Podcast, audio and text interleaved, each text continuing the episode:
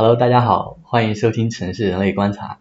那今天我们请到了一个非常重量级的嘉宾，一位学术界的朋友，易成老师。啊，我是易成，然后呢，我是现在在德国汉堡大学啊，印度做这个印度西藏学的研究啊，现在是在读的研究生，还在是博士在读是吧？对对对对对。哦嗯，因为易成老师刚刚是从在西藏这边做田野，然后回到嗯上海这边，就被我拉过来了。谢谢谢谢。对，我想问一下，就是这样一个学科，它和人类学它有什么不一样的地方吗？人类学啊，嗯啊，其实我不是很了解人类学。那么我个人觉得，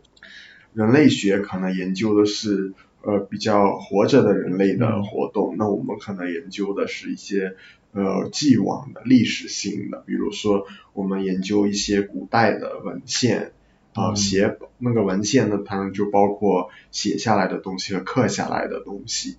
啊，还有就是研究艺术史，啊，研究嗯这个古代的建筑啊，古代的这个嗯这种壁画、绘画作品，还有雕塑的塑像的作品，啊，研究这样的一些啊历史上的人类的活动，可能这是我们嗯、呃研究方向的差别。那么我们，但是我也对就是说呃当下的这种印度西藏的这个社会和人类活动，我也很感兴趣。嗯但是呢，我可能没有接受过相关的训练，所以只是一个业余爱好而已。哦，嗯嗯嗯，我能问一下你当时为什么会选择这样一个方向吗？嗯，是这样，因为我本科的时候是做中文系的，然后我对外来文化如何影响中国的文明历史会很感到兴趣。那么我也研究过佛学，那么如果你要研究佛学的话，那么你呃必须要了解这个印度还有西藏的这种它的这个历史啊、语言啊，那么才能了解到比较完整的那个佛教史。所以这可能是我对我一开始是研究梵文，然后梵文研究，后来我觉得那个字念梵？呃，你也可以读梵文，哦我一直以为是梵。是是这样，就是啊它有一个语言学的问题，啊就是说，嗯，那个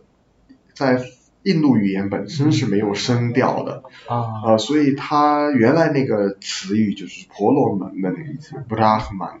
就是它 Brahman 会变成 Brahma，那么就是它的那个最后的那个哈的那个音啊、在我们汉语当中变成一个去声，所以我们后来会把它读成梵文，大概是这么来的。嗯，所以是这样一个渊源，就是进入这样一个领域去研究。是的，是的，嗯，嗯，那那我们因为你刚好最近是在西藏做这样一个田野嘛，嗯嗯嗯，那我们可以刚好从这次经历去聊起可以。可以，啊嗯。然后你去那边大概待了多久啊？这一轮大概就是半个月左右，哦对。但之前还去过很多次，嗯，。对，在在西藏进行这个梵文相关的研究。那你当时是是住在那边吗？对对对，住在住在那个村子里面。是怎么样一个生活的状态？就是你当时是嗯，跟藏民一起啊？对对对，但并不是住在同一间，就是说嗯我住在他的村子里，然后他们在这里租了一个房间这样。哦，嗯，然后但他们的生活其实现在并没有特别多抑制性，就是他们也呃整个条件也都比较好，就是在西藏，嗯然后并没有就是说很穷困啊，可能但是我待的那个地方就是叫阿里地区的扎达县，嗯。那么扎达县应该是算就是说中国应该说是整个中国。啊、就是出生婴儿死亡率最高的一个县，为什么？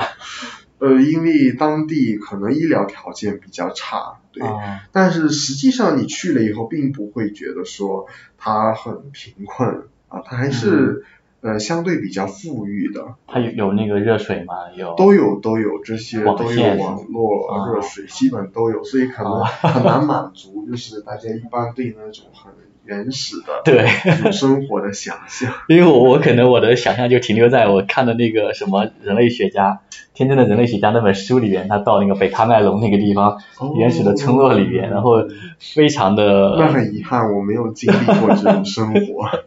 好吧。那我们先说回这次田野嘛，嗯你说你嗯到当地跟村落里的人去交流嘛，嗯然后你是怎么去介入这样一个交流？因为我学习藏语嘛，就是藏语可能就是问一下他的一些日常的生活。嗯，他们怎么看待就是你的身份呢？就是会有一个汉族的人过去跟他们去交流，他们怎么去理解这个事情？嗯，他们很乐意就跟我交流吧，就是说关于西藏的历史，就是说他们也不一定非常了解，嗯所以他们挺希望能够呃多了解一些，但有的时候他们就会觉得哦，一个你一个汉族的人，然后你对我们的历史这么了解，对，那么他们会觉得有一点不太好意思。不过总体而言是比较热情的，就是他们接触到的会说藏语的汉族人应该就挺少的嘛。嗯，应该没有见过，对对对。所以你跟他们交交流下来，就是你你因为你刚才讲你的目的是为了去获取一些过去的一些对对对对对，啊我现在就是主要做的一个研究，嗯。呃，即将发表的一个研究，就是说关于这个西藏壁画上的一些题记，呃，有梵文的，也有藏文的，就是说，因为我们通过一些，因为我们毕竟呃了解历史，更多还是依靠文字的资料。那么文字的资料的话，写在这个墙壁上的一些资料啊，有一些可能长达一千三百多年的历史，那我们需要把它整理、试读，然后把它发表出来，这样的话会帮助我们理解呃印度西藏地区的历史，对。主要是研究这一块，所以跟人类学还是距离比较远。对，哦，嗯，那你在这个过程中，你你需要采访村民吗？还是需要向他们了解什么样的信息呢？就是因为很多的历史遗迹啊、嗯建筑啊，都是已经遗弃了。嗯那么遗弃以后，他们可能有一些是文物部门曾经调研过，但就算是调研过呢，你也嗯不太知道它在什么位置。呃，那么有一些是没有发现的一些东西，那么你需要问一些当地的人，他们有见过什么样的东西，那么你可以嗯顺着他们的这个思路，呃，这个找到的这个线路，然后找过去，把这些东西发现出来。哦，基本是，还有就是说你要在一些寺院里面，还有一些比较特殊的收藏品，那么你也需要和他的呃僧人接触，然后把他的呃这个内部的收藏给他呃找出来，然后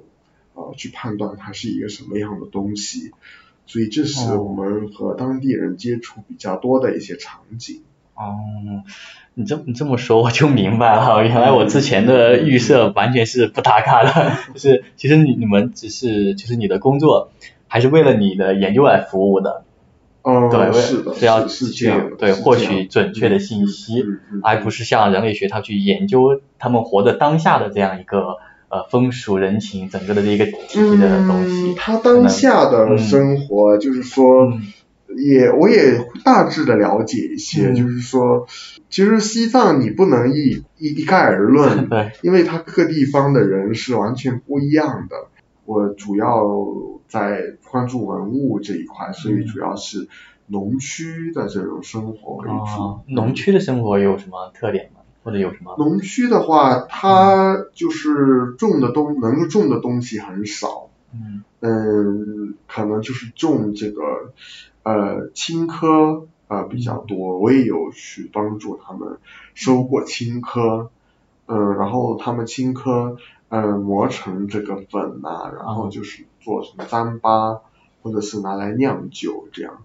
啊、就是他们的一种农区的生活。哎，那你跟在农区里生活的比较久的情况大概会多长时间？也没有多久，可能就是五六天这样。哦，嗯嗯，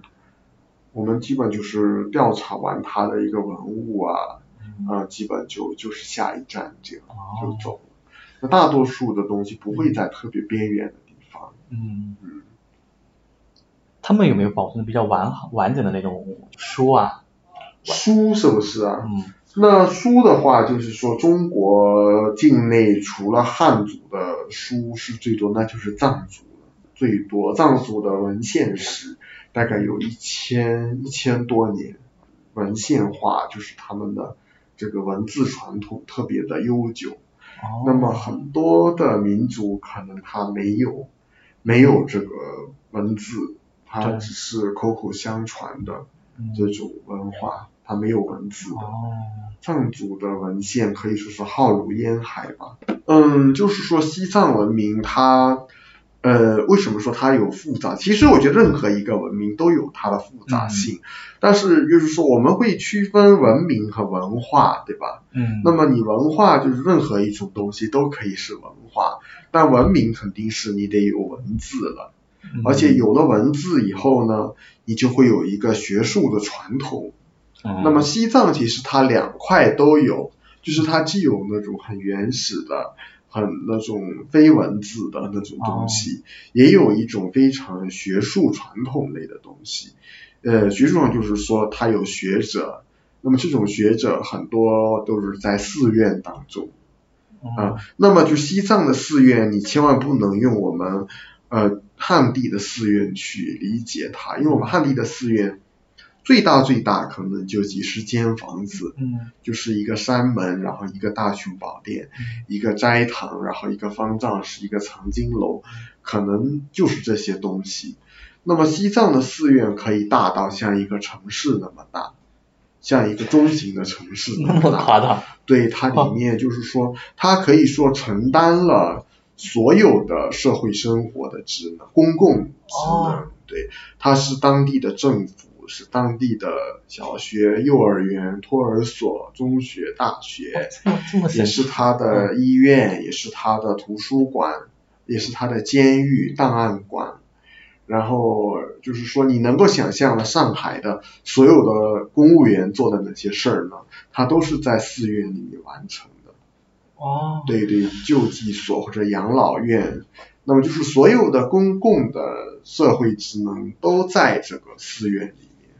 是这样的一种体制。哦，那么它里面就是说，呃，会，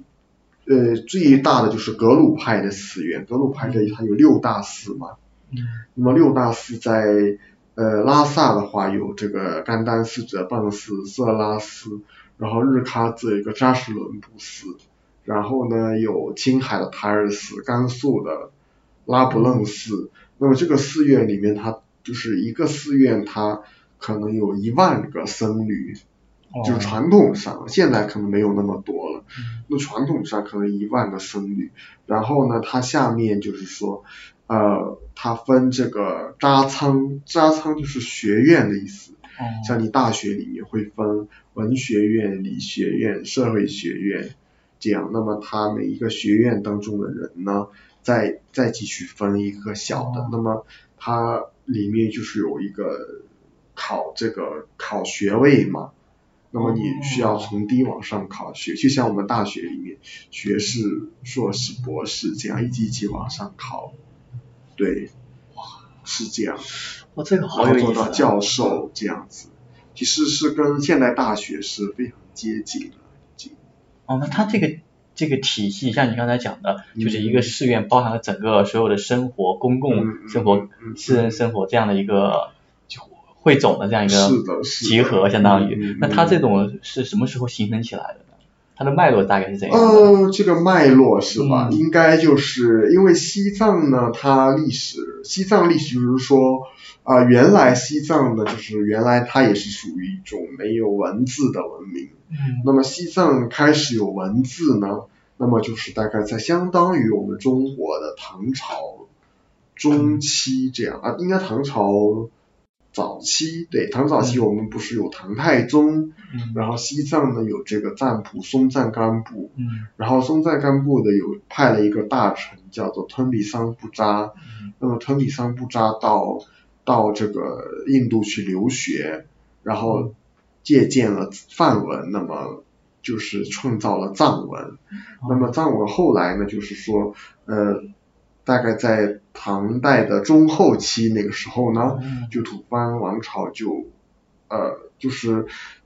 呃，中后期就是有一个叫做赤祖德赞，那么赤祖德赞建立了西藏第一个寺院，叫做桑耶寺，在这个山南地区，西藏的山南地区。那么桑耶寺本身就是一个非常巨大的寺院，然后在里面它有呃两个印度来的老师，一个叫季护，一个叫莲花生，然后在这个。桑耶寺当中，他就是开始有他的学术学术研究的时候，他们把印度的经典翻译成藏文，这样，然后就是这就是前弘期，然后后弘期就是呃到后来有这个桑这个萨迦寺啊，还有楚布寺啊，都是非常有名的寺院。那么它发展到登峰造极，就是到达赖喇嘛的时期，到格鲁派的时期。那么它就真正成为一个，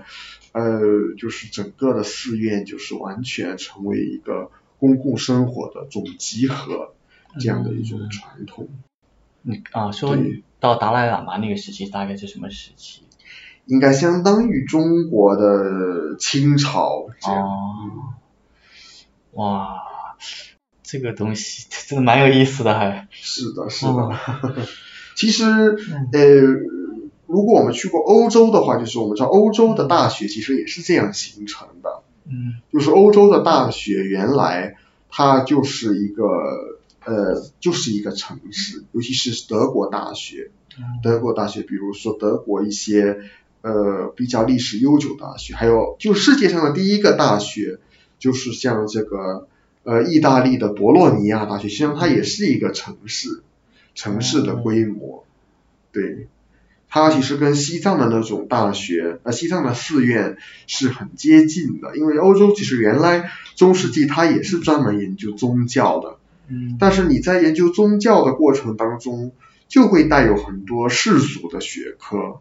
比如说你要研究宗教的经典，嗯，那么你就需要语法学。那么你就会有语文语言学的这个研究，那么你这个宗教呢，它会带有医学啊、天文学啊，那么这些就是学学这些学科本来它都是神学的一部分，但是到现代化，它慢慢就分分出来了，嗯，这样。哦，那现现在的话，像西藏这些寺庙主要的功能是什么呢？那应该是跟之前应该不一样了。就是我们非常极力的推广政教分离。嗯，但是对于西藏这样一个文明呢，它历史真的太悠久了，所以它的惯性很强。嗯，就是说它的寺院在当地民众的生活当中仍然是非常有话语权的。嗯，呃，你公共的政府啊、学校、医院不可能开到特别边远的地方，因为西藏太大了，它有。可能整个的藏区有接近三百万平方公里，那么这么大的一个地方，然后人口又这么少，那么你很难，如果你要每一个对每一个藏族人都有一种公共服务，那个成本是难以想象的，所以很多时候它是依靠寺院。来给人看病，或者是给一些就是识字啊，怎么样让他识字，让他了解一些基本的一些公共服务、养老、识字以及这个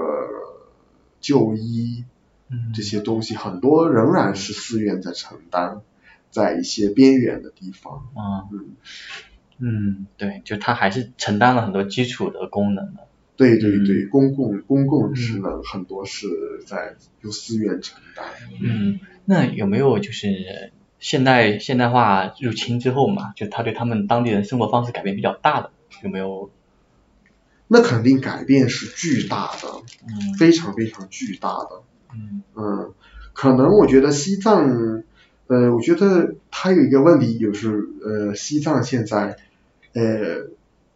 原来的那种生活方式，可能它不会内卷，就我们现在很很流行的词叫内卷。西藏也内卷了吗？我的天！因为呃，西藏现在内卷的问题，我觉得很严重，很严重。可以说，嗯，因为比如说我们，因为我本身是在上海读的初中啊，然后我就觉得上海跟西藏很大，比如说上海其实很多的，就是说初中的学生，他们是没办法考到高中的。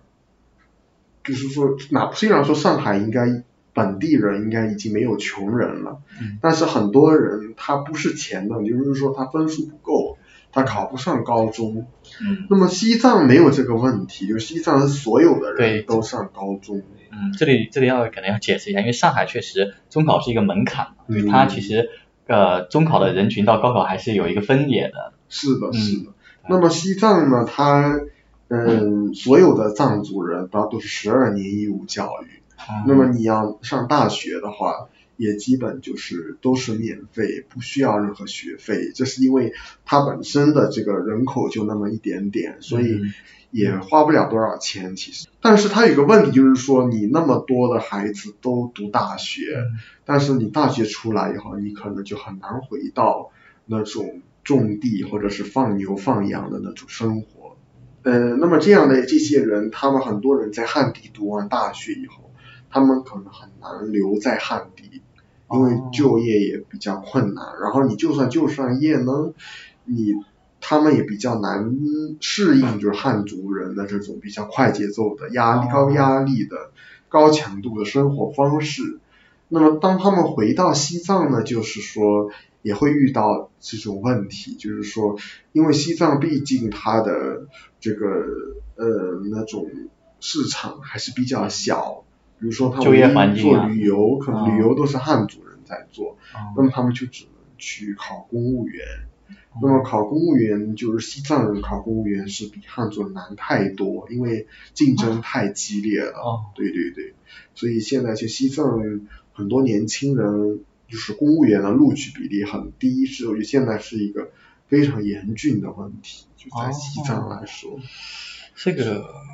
所以可能你想要了解的是那种呃那种很原始的生活，但是结果你听到的是一个内卷的故事。我我觉得挺好的，我挺挺有意思的，我我很感兴趣这个这个话题，就是因为他当地那么大量的教育的做过。就是十二年教育的这些青年出来之后，他回到像你说的，他在大城市里可能面临的是一个很残酷的、严峻的竞争。回到当地，他会当地的环境又市场环境，包括就业环境又没有那么的宽广，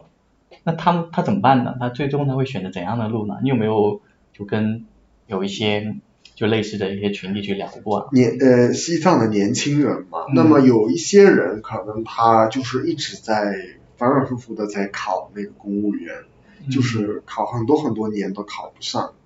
那么还有一些人可能他们就从这个体制当中退出，就不去考公务员，那他可能就是说做一些服务行业，但他们在服务行业也比较难做到很高，可能就是做一些宾馆啊。还有一些餐饮啊这样的一些行业，哦，那么总体而言，他们的这个上升的这个机会是比较少。那么我其实觉得，就是说他原来的那种生活方式挺好的，就我们会有一些人会去笑话他，就是说呃养，就是说你为什么要放羊？因为放羊，放完羊后我要结婚。嗯。为什么要结婚？因为我要生个孩子。嗯。那么为什么要生个孩子呢？因为我想孩子以后去放羊。对。那么我们就很多城市就是把这个当成一个笑话来讲，但实际上这挺挺好的，你不觉得吗？就是说他没有那种啊，你一定要往上走的那种想法。其实我觉得，其实现在也有很多人去去。可能会浪漫化这种想象，就他会在像比如说李李子柒这种，为什么李子柒可以火嘛？因为大家会有一个浪漫化的想象，对田野生活，对乡村生活的一个重新的想象。嗯嗯嗯。其实挺挺有意思的，会各种观念其实都存存在这样一个现状中。嗯，但是我也没有放过羊，所以我也不知道放羊的生活是怎么样的，但是。放羊应该就是说，它的你像一只羊，可能它可以卖到三两万吧。那么它它有一个人至少有一百只羊、牛、牦牛、羊，那么其实它的总的资产是很高的。哦。虽然他穿的破破烂烂的，但实际上它并不穷。哦。就是说，他们现现代的放羊可能跟之前还完全不一样了。他由于这个资产和他的就整个来说，还是会维持一个比较好的一个生活的状态的。